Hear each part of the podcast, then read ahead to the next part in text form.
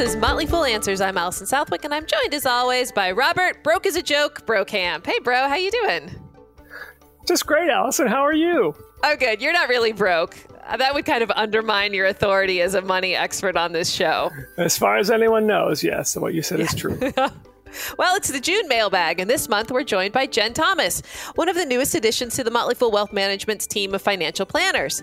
She's going to help answer your questions on how to put the Motley Fool stock recommendations to work in your portfolio, paying down your mortgage versus saving for retirement, and whether you have enough FI, financial independence, so you can RE, retire early. It spells fire. You already knew that. All that and more on this week's episode of Motley Fool Answers. So, Jen, welcome to the show. This is your first time joining us. Thank you so much. Thank you. Thank you. It is. I'm so excited to be here. Thank you for having me.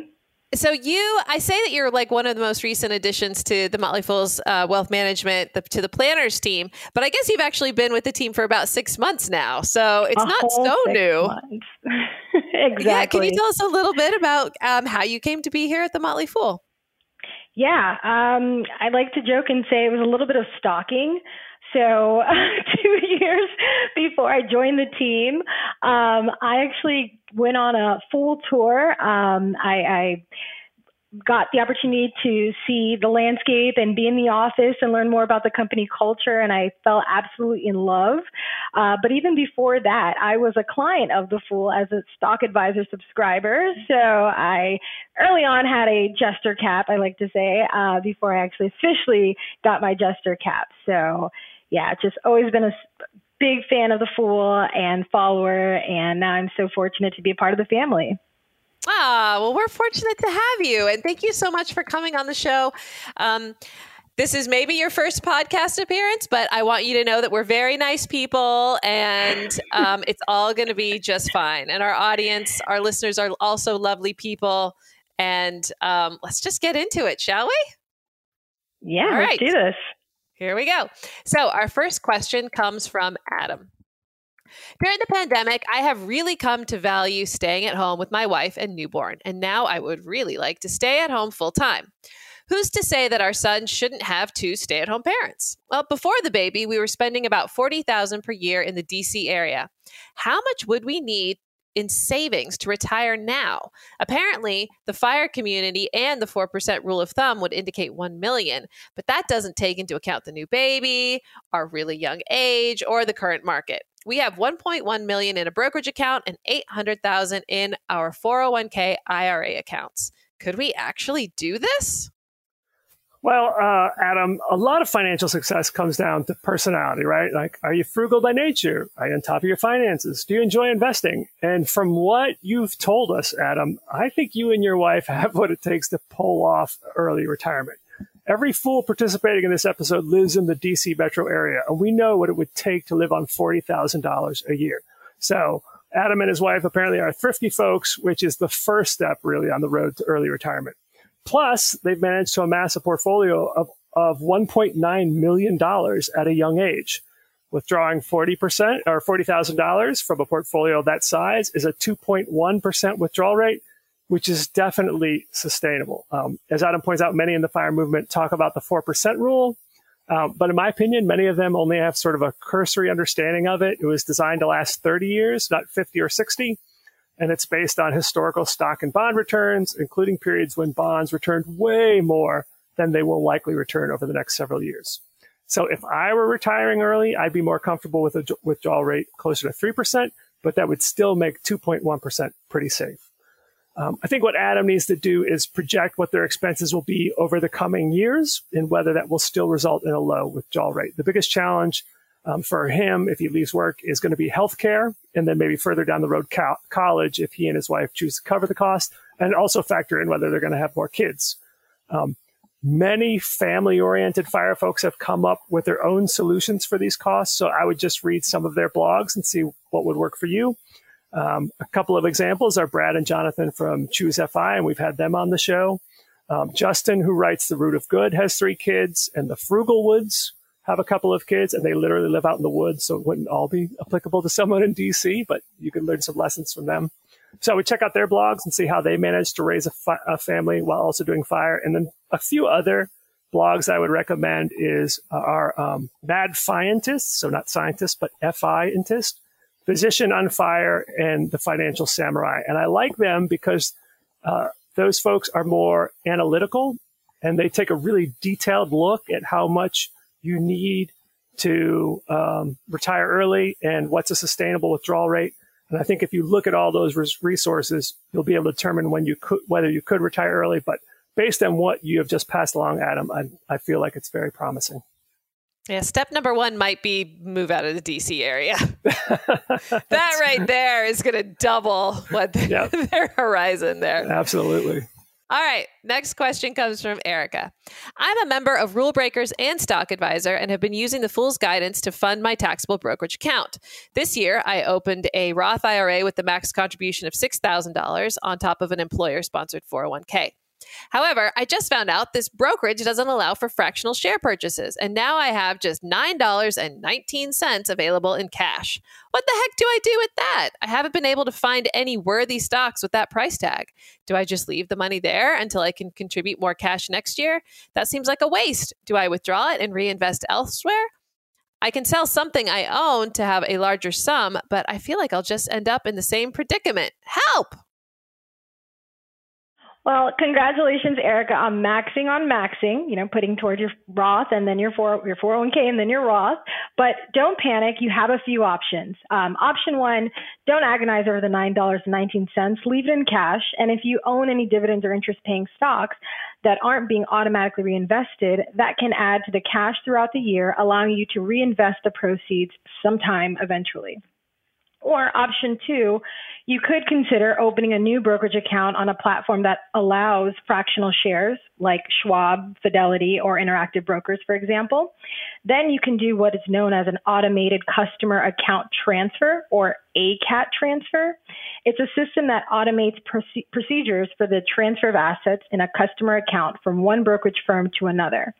This way, you won't have to sell any of your recently purchased stocks and can get the cash on a platform where you can invest it all. At the Motley Fool Wealth Management, we use Interactive Brokers as our third party custodian. So I know their clients can initiate those types of transfers on their own online. But if you're not sure how to do that or choose a different brokerage firm, I suggest you just give the firm a call and have them complete the transfer for you. It's quick and it's easy, and your money can all be in the same place and invested. Uh, and of course, you can sell something you own to add to the cash, but I don't encourage that uh, because if you're placing a market order, the uncertainty in final price and volatility will most likely leave you with a balance again. That's such an answers listener right there who's worried about those those last less than ten dollars. I love it. Every penny accounted for. So just to make sure I understood it, are you suggesting that people move that to another IRA that does allow fractional shares? Exactly. Okay. And they can easily do that without having to sell the stocks they just purchased through an ACAT transfer, Got or what's it. known as an ACAT transfer. Yep. And then the other thing I would add to that is that she does have a 401k. Some 401ks do allow you to buy individual stocks. So, and with your 401k, you're always putting money in there. If your 401k doesn't, maybe just ask your HR team if they would allow that. Um, we've had experience where listeners do advocate for changes and the changes happen. May not be for, for letting buy individual stocks because some employers are uncomfortable with that, but there's no harm in asking. All right, our next question comes from Jeff. I am a 26 year old with a stable job as an engineer making 85000 a year. I pay $1,000 a month on my student loans, and at the current rate, will have a balance paid off in about seven years. I also invest 15% of my income in a 401k and another 5% in a brokerage stock account. I've debated investing less and putting more money toward my loans, knowing that I would save on interest. On the other hand, I've explored some longer term 20 to 25 year payment plans with significantly lower monthly payments, which would free up hundreds of dollars a month to invest each month starting now. Any advice on how you can offer to help me make an informed decision? Well, first off, the decision to pay off debt or invest more is partially a psychological decision. Really, you have to ask yourself, like, how do you feel about debt? Does it weigh on you? Or are you perfectly fine with it? Um, also, paying off debt is guaranteed return, whereas nothing is guaranteed in the stock market. Um, that said, theoretically, to make investing pay off, you just have to earn a return that is higher than the rate on your debt. Uh, and with today's low rates, that's not a particularly high hurdle. I think that the rate on a federal loan is about 4.7%. If you have private loans, it could be a little lower than that, might be a little higher, but still, it wouldn't take much to exceed the rate on that debt. Um, you're also doing a good job of saving, especially if you're getting an employer match on top of that 15% you're contributing to the 401k. Um, so I, I, don't look at your situation and be like, yeah, you need to invest more because you're already doing a good job. Um, should point out, though, that student debt does have some advantages, um, so to speak, at least to the, to the extent any debt has an advantage. Um, as we saw during the pandemic, loan payments can be put in deferment during a downturn. It depends on your loans, and there's no guarantee it'll happen in the future, but you know we now have a historical precedent for it. Plus, as you know, there's all this talk of at least some student loan forgiveness. I'm, I'm usually not a big proponent of making major decisions based solely on what Washington might do. But I think this is possible enough to at least consider it as a factor. Uh, also, up to $2,500 in interest is tax deductible if you make under a certain amount of money. Um, you actually are probably at a point where you may not get that deduction. It starts to phase out for single folks between uh, modified adjusted gross incomes of $70,000, $85,000, twice that if you're married. Um, but it's just good for everyone else to know. Plus, it's an above the line deduction, so you don't have to itemize to take care of it, to take that deduction. Um, I also think it's probably a good idea just to look at the numbers. And the internet is full of calculators that can help you run the numbers on investing versus paying down the debt. I did an online search and I found one at studentloanhero.com and another at magnifymymoney.com. Um, try a few. They'll often provide somewhat different answers, uh, but it's just good to see how much you have to earn on your investments for it to be a break even decision and also to see how much you have after several years if your investments do at least okay and maybe if not better. Uh, and then I just I should add that it sounds like you're considering refinancing your current loan, and I have to say I'm not an expert on this. So make sure you do your research beforehand. It can be a little tricky, uh, both the Department of Labor and the Consumer Financial Protection Bureau have good info on managing and replacing your current loans. All right, our next question comes from Joan. I recently started subscribing to Stock Advisor, but can't afford to invest in all the stocks recommended each month. How would you advise picking the stocks to invest in? Should I pick a dollar amount, say $200, and pick portions of each stock to add up to what I can afford to invest? I don't know if I can purchase just a fraction of a stock with my brokerage. Or should I save up until I have a larger amount, say $1,000, and then pick the recommended stocks for that month? That would mean I'm investing maybe once a quarter. Also, what would you say is the recommended dollar amount to have in order to start investing? Should I have dividends reinvested or, sh- or have it added as cash so I can invest in more stocks? All right, a lot of great questions there, Joan. Uh, first, I'd suggest confirming whether your brokerage allows the purchase of fractional shares. Then we'd want to make sure your emergency fund or short term bucket is squared away, meaning that you have three to six months of fixed expenses set aside. Because, of course, we never want to invest short term money in a long term fashion. Now to your questions. I think the most important aspect of investing is discipline. It's not easy in the beginning, but over time, through practice, you can build that muscle. When you choose to invest a specific amount consistently, regardless of market activity, this strategy is known as dollar cost averaging. If you don't already know, you can benefit from dollar cost averaging as it removes the guesswork and guarantees you a favorable price for the stock you're buying. It doesn't guarantee against loss, however, meaning if you invest over time in a failing company, well, dollar cost averaging can't save you there. So I'll say step one is to determine how much you can save to invest each month and decide you're going to contribute that amount monthly into your brokerage account.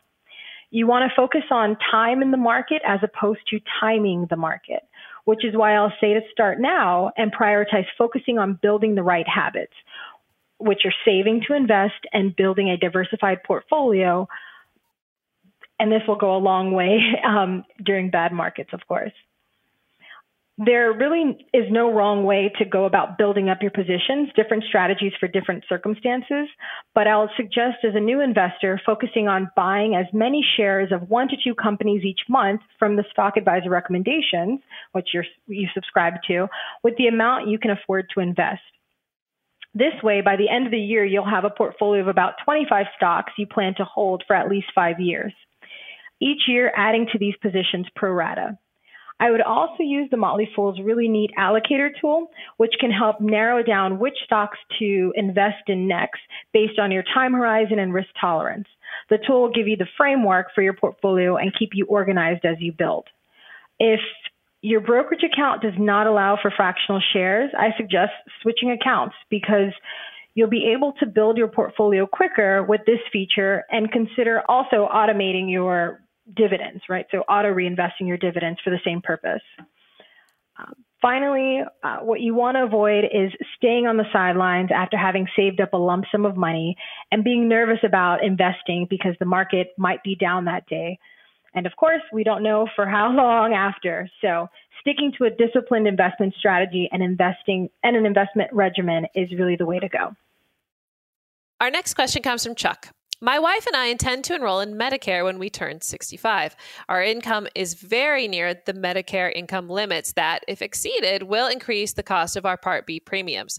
I've heard that the rule of thumb for retirees is to withdraw from taxable accounts first, then traditional IRAs, and lastly, Roth IRAs.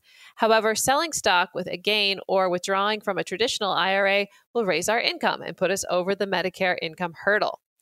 Will withdrawals from our Roth IRAs be considered by Medicare as income when determining our Medicare premiums? If not, then would you agree that withdrawing from our Roth IRAs first may be a better plan?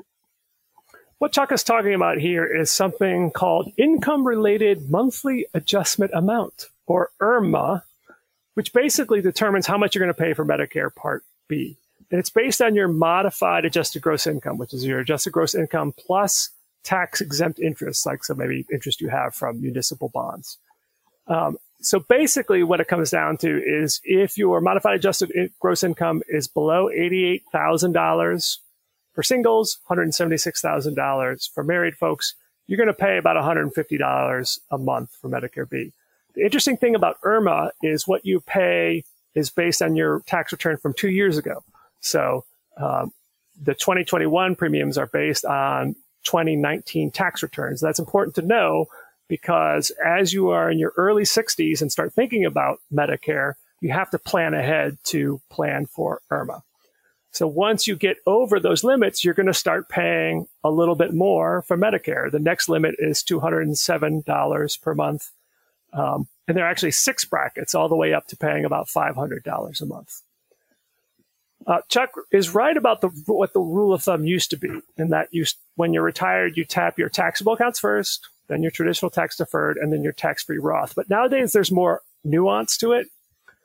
Still, it's generally better to do the taxable first, but then you decide whether to choose the Roth or traditional based on where you think you'll be at age 72 when you have to take required minimum distributions. Because if you delay them, if you delay touching your tax, your tax deferred account until then, it could result in some really large required minimum distributions. Um, so to answer Chuck's first question, which is, uh, do Roth distributions affect this IRMAA? And the answer is no, because Roth withdrawals are tax free. They don't factor into your adjusted gross income. So yes, they could reduce the chances that you'll pay this IRMAA, which is another reason why Roths are so attractive. But that doesn't necessarily mean Chuck should tap his Roths before his traditional, because if he leaves the traditional accounts to grow, it could mean his required minimum distributions are so large that push him up a couple of IRMAA tax brackets. It really just depends on how big they are. So what Chuck should do, and I know this isn't very exciting, but he should create a spreadsheet where he essentially estimates how much his RMDs will be when he reaches age 72 and how much that will affect his taxes and Medicare premiums. This is kind of complicated. Um, so if he works with a financial advisor or accountant, then they should be able to help him with this analysis because it involves several moving parts and they can help determine whether he should tap his Roth sooner or later in his retirement. Our next question comes from Natalie. My husband and I just had a baby. We're from Ireland and moved to New York City two years ago. While we like America, college fees are not attractive to us. In Ireland, education is relatively free or inexpensive. Should we start a 529 account for our daughter and future children, or are there alternate investment options like a Roth for her? We're both in tech and we're both maxing out our 401ks and not eligible, we don't think, for the backdoor IRA due to our income. Well, congratulations on your newest bundle of joy, Natalie. um, I think starting a 529 account for your daughter is a fabulous idea because of all the flexibility the account offers. Yes, there are other savings vehicles such as Coverdell, UTMA, UGMA, and like you mentioned, Roth. But of those, and you're and assuming your household income, since you mentioned no longer being able to directly contribute to a Roth, a 529 plan is probably the best way for you to go. I suggest establishing one in your state so you can take advantage of state income tax deductions. Uh, this doesn't mean your daughter is then required to attend an in state school. It simply allows you to take up to a $4,000 deduction on your state income taxes for each account you end up contributing to. Benefits of going the 529 route. One, higher contribution limits. Um, you and your husband can contribute up to $15,000 a year and avoid gift tax reporting. Two, the money you contribute will grow tax deferred, and distributions for qualified expenses are tax free. Qualified expenses are basically education related expenses. Three, this is a pretty recent change. Now you can use a portion of your 529 funds for K through 12 tuition expenses. So if you're considering private school um, for your little one, that's definitely an advantage. Four, favorable financial aid treatment. The 529 plan is viewed as an asset for the parent and not for the student. So a smaller percentage of the total value is going to be used in calculating whether or not your daughter is going to qualify for financial aid in the future. And then finally, um, the 529 plan offers really uh, great low maintenance um, investment options um, and also is considered a low maintenance account um, with mutual fund options in there. And you even have most of the time an option to align the investment with the um, the year or the target year in which your your daughter will start college. So automatically that mutual fund will become more conservative as that time approaches and uh, in line with when you'll need to start pulling the funds out to cover tuition.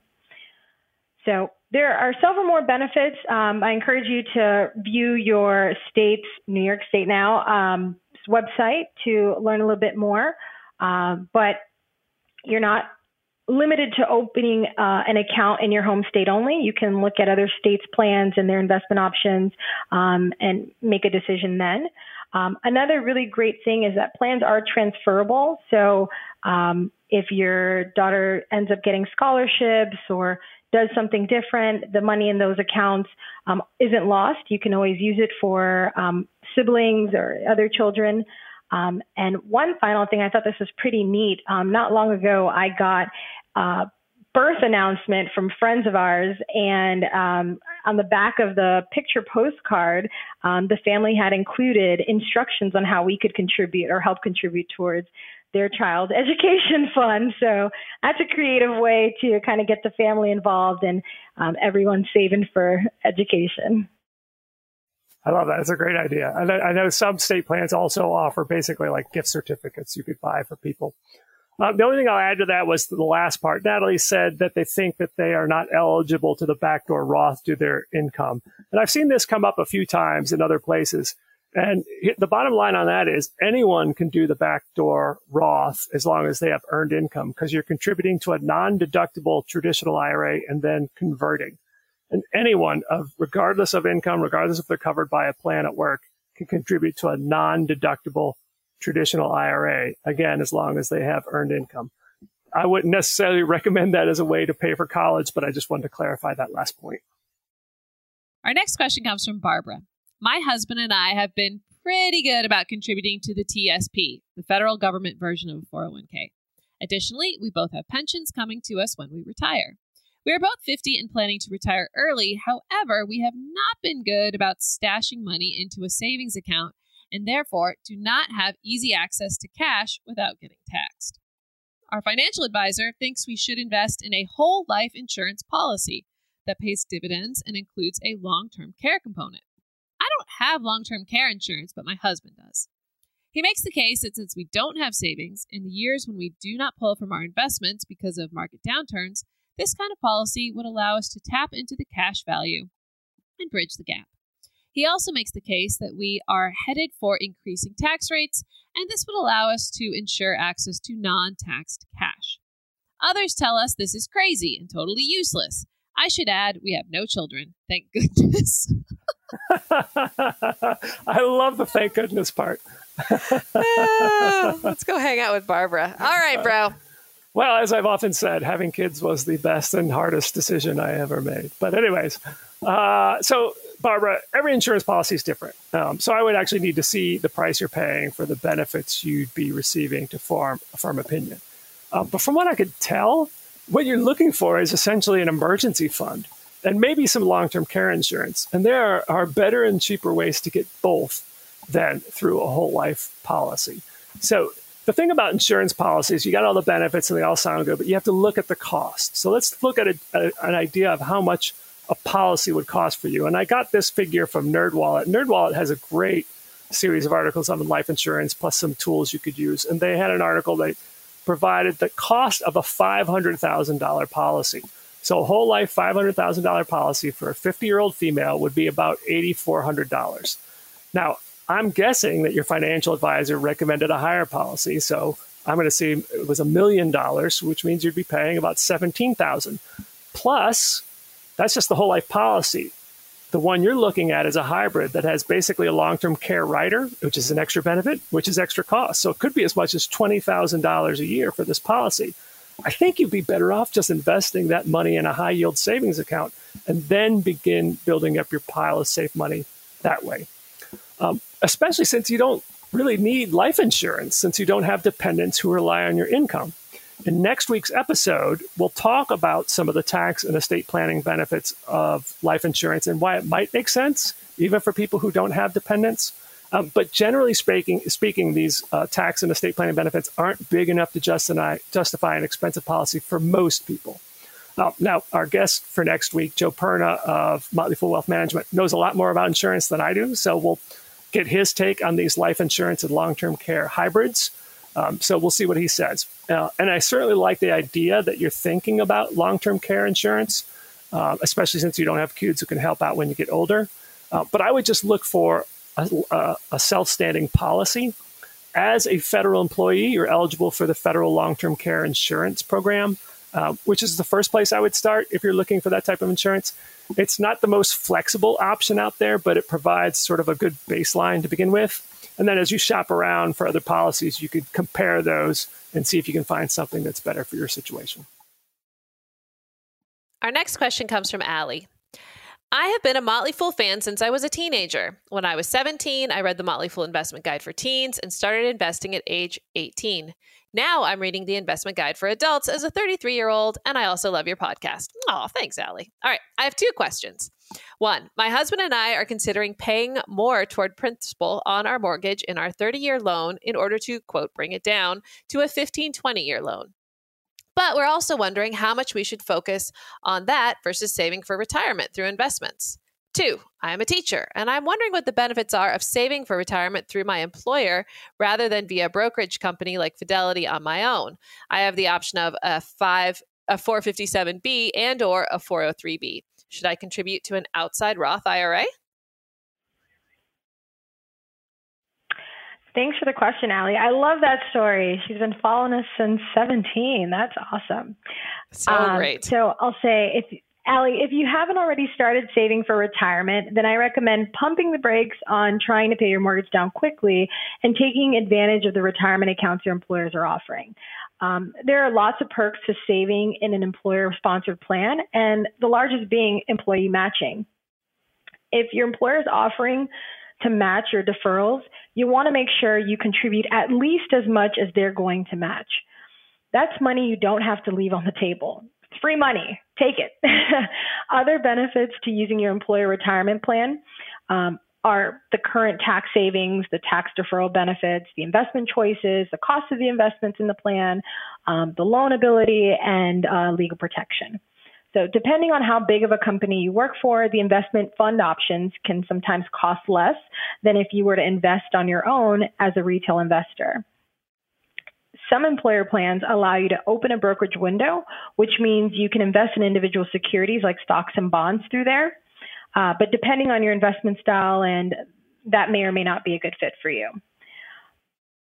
If you're able to save more money above what you'll contribute to your employer plans and are eligible to save in a Roth, then it's always a great idea to do so. That's Roths are wonderful vehicles that are intended for retirement, but really post 59 and a half can be used for anything. And assuming you had the account open and funded for at least five years prior, uh, both your contributions and the growth are tax free to you, which make them so magical. Uh, just so you know, the modified adjusted gross income limit for 2021 to determine whether or not you're eligible to contribute is 196,000 for married filing jointly, or if you are married filing jointly, and 124,000 for a person who's single. Lastly, uh, something you should consider regarding your mortgage is uh, possibly splitting your monthly payment into biweekly mortgage payments. So, based on the interest how the interest is accruing. Uh, by making two payments a month instead of one, you're resetting the interest clock and essentially lowering the amount of interest you pay overall. So paying your mortgage every two weeks adds one full payment each year. This typically shaves five years off the life of your mortgage. So good news, Allie, you can actually do both. You can take care of your future and get ahead on paying down your mortgage sooner. All right, next question comes from Nate. I'd be curious to hear the team's thoughts on annuities. My very limited understanding is that you are paying into a fund that will give you a set amount every year in retirement, but you can't pass on the underlying asset to heirs. Stocks and exchange traded funds with super low expense ratios. Thank you, Nate. Thank you, Nate. Still makes uh, me laugh. it's good. Uh, so, uh, Nate, annuities are insurance products, and there's so many different types of annuities, and each policy is different. In my opinion, the type most worth considering is along lines of what you described. You hand over a lump sum to an insurance company, and you get a check every month or every year for the rest of your life. Um, I actually recently wrote about annuities uh, in my early retirement service, and I got some quotes from immediateannuities.com, which is a good source of information about annuities. So if you're a 65 year old male and you hand over $100,000 to a life insurance company or an annuity company, you'll get $5,800 a year for the rest of your life. If you wait till age 70, you'll get $6,700 a year. The longer you wait to buy an annuity, the more you're going to get because it's based on life expectancy. 65 year old female is going to get less because females live longer. So at age 65, she get about $5,500 and at age 70, $6,200 most of those those are straight annuities, and as Nate points out, if when the annuitant passes away, the heirs won't get anything. Now you can get sort of uh, different types of annuities where the money will maybe continue to a spouse or maybe pay for a certain number of years, even if you die pretty soon after buying the annuity. But those are basically extra benefits that result in lower payments. So it's basically like creating your own pension. And like a pension, the money, co- the money comes in every month, every year, regardless of what's happening in the bond market, stock market, the economy. And it lasts as long as you do, so it mitigates the risk of you outliving your money. Uh, you do have to choose a highly rated insurer because if it goes under, you may not get all those payments. Um, that said, the insurance industry is very regulated, so they have to play it pretty safe. Plus, every state has a guarantee fund that will pay some of the benefits in case the insurer goes belly up. Um, so I think these kinds of annuities can make sense for some retirees as an alternative for the money that you would otherwise invest in bonds. So let's say you decide that you think you should have a 60 40 portfolio, 60% stocks, 40% bonds. Maybe use 5 to 10 to 15% of that bond allocation and put it in an annuity.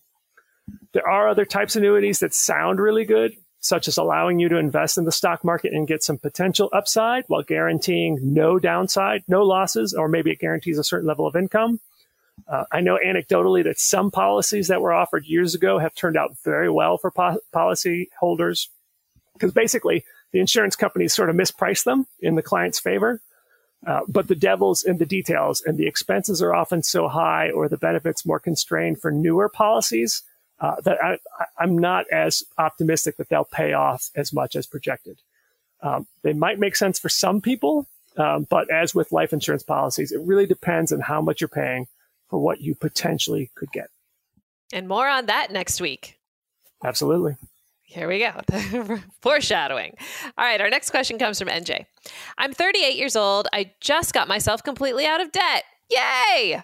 And I'm finally starting my saving and investing journey. I will be able to save, invest a minimum of a thousand a month.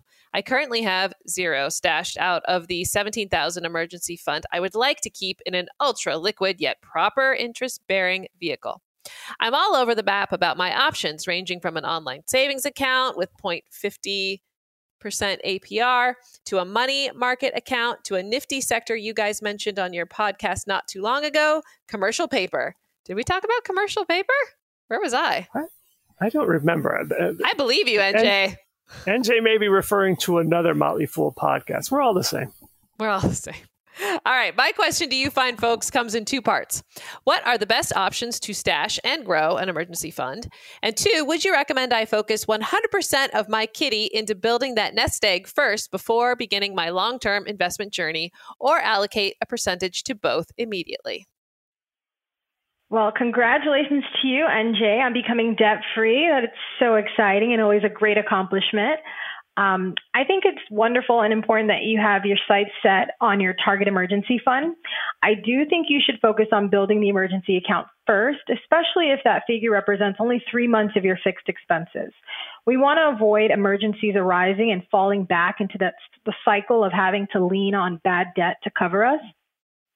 You've worked so hard to get out of debt, and we want to keep you on that track and keep it that way. Um, I often frequent the Motley Fool's Ascent service or NerdWallet or Bankrate.com, which all do great jobs comparing the best savings vehicles and other products within personal finance to help choose the best place to establish an account. Of the options mentioned, you don't necessarily have to choose between one or the other. You can actually do both. I'd consider breaking up your emergency fund maybe into two buckets.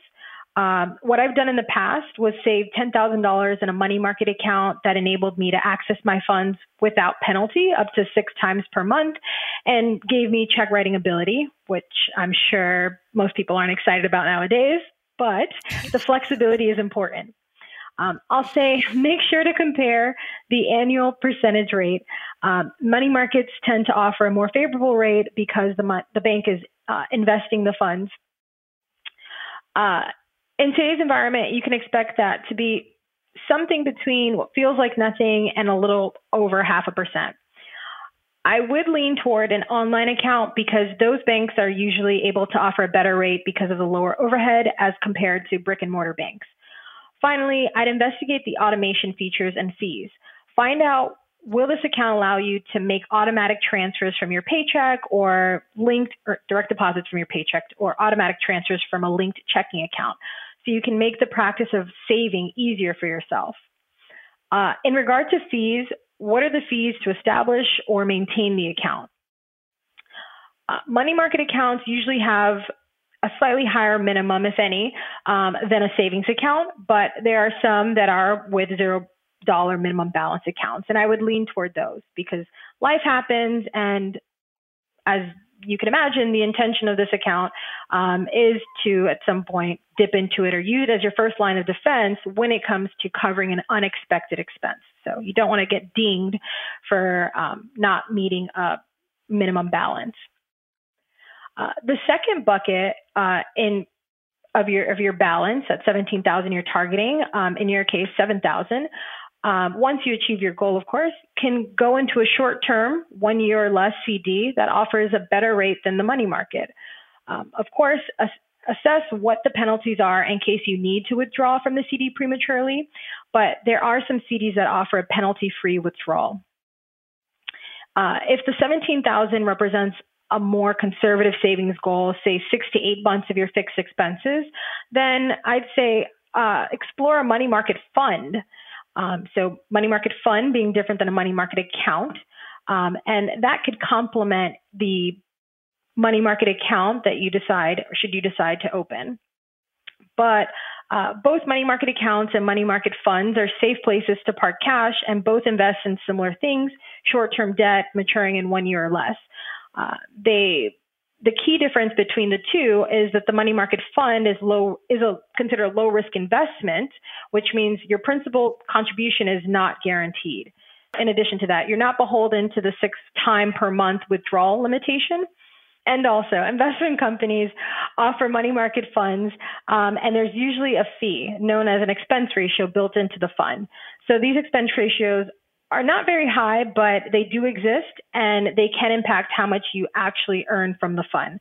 So keep in mind, um, lastly, that money market funds usually have a typical return of 1% to 2%, and these funds are like security investments, not insured, whereas the money market accounts are FDIC insured. So uh, happy savings, and before you know it, you'll be ready to start investing. Yay! Way to go, NJ. All right, our last question comes from Matt. I have a chunk of cash that I've saved for some intermediate term goals. I'm not willing to put it in the stock market as I don't want that much risk, but I would prefer to get at least a little more return from it than I can get from current CDs or online savings accounts. I was considering short term bond index funds, but I recently read about bond ladders and am intrigued. What are your thoughts about laddering like this? As always, thanks for all you do. Oh, and also bonds. well, Matt, the wisdom of the bond ladder is built on the premise that bonds that mature later will pay you a higher interest rate as compensation for you locking up your money longer. So theoretically, a five year bond should pay more than a four year bond, a four year bond should pay more than a three year bond, and so forth. And the same with CDs, by the way. Uh, so with a bond ladder, you split your money up equally, say, let's say in five, five amounts and in, invest one part in the one year bond, some part in the two year bond, and so on, all the way up to five years. That way you're benefiting somewhat by the higher rates offered by longer term bonds or CDs, but you also have some money coming due every year. So you have some liquidity. The problem is nowadays you just don't get paid that much for holding a, an intermediate to longer term bond. So just for example, according to the Federal Reserve, the average rate on a one year corporate bond is 0.2% and the average rate on a five year bond is 1.2%, and the two, three, four year bond are somewhere in between that. So earning an extra 1% is still something, uh, but you'll have to decide whether it's worth tying up your money that long, especially if you expect interest rates to rise. The other challenge with the bond ladder is that you have to choose the bonds, which takes some education and effort. And it's, it's kind of a whole new thing. It's very different than picking stocks. There are all kinds of new concepts and terms to learn, like premiums, discounts, yield to maturity, yield to worst, um, which is frankly why some people just do a CD ladders. You won't earn as much with a CD ladder, but it's simpler and safer because CDs are FDIC insured, whereas with bonds, you do have to worry about default risk. So a final thought about this. There's actually a way to build a bond ladder with what are known as target date bond ETFs. And most, uh, the most commonly offered ones are offered by Invesco, and they're known as BulletShares. It used to be offered by Guggenheim, and then Invesco bought them out. Each, uh, each of these ETFs has a year in the name, such as 2025. It only holds bonds that mature in that year. Once the bonds have matured, the ETF eventually matures and all the cash is distributed to shareholders.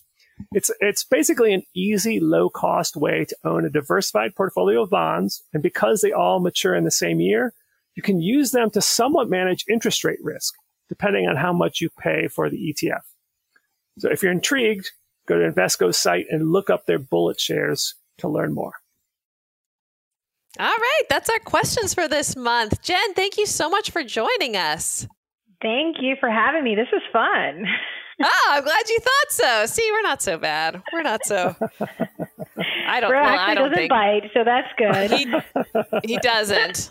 Uh, at least not for your first time on the show. And over Zoom, it does make it harder. But thank you so much. We'd love to have you back again. Definitely. All right. That's the show. It's edited relaxingly by Rick Engdahl. I see you there.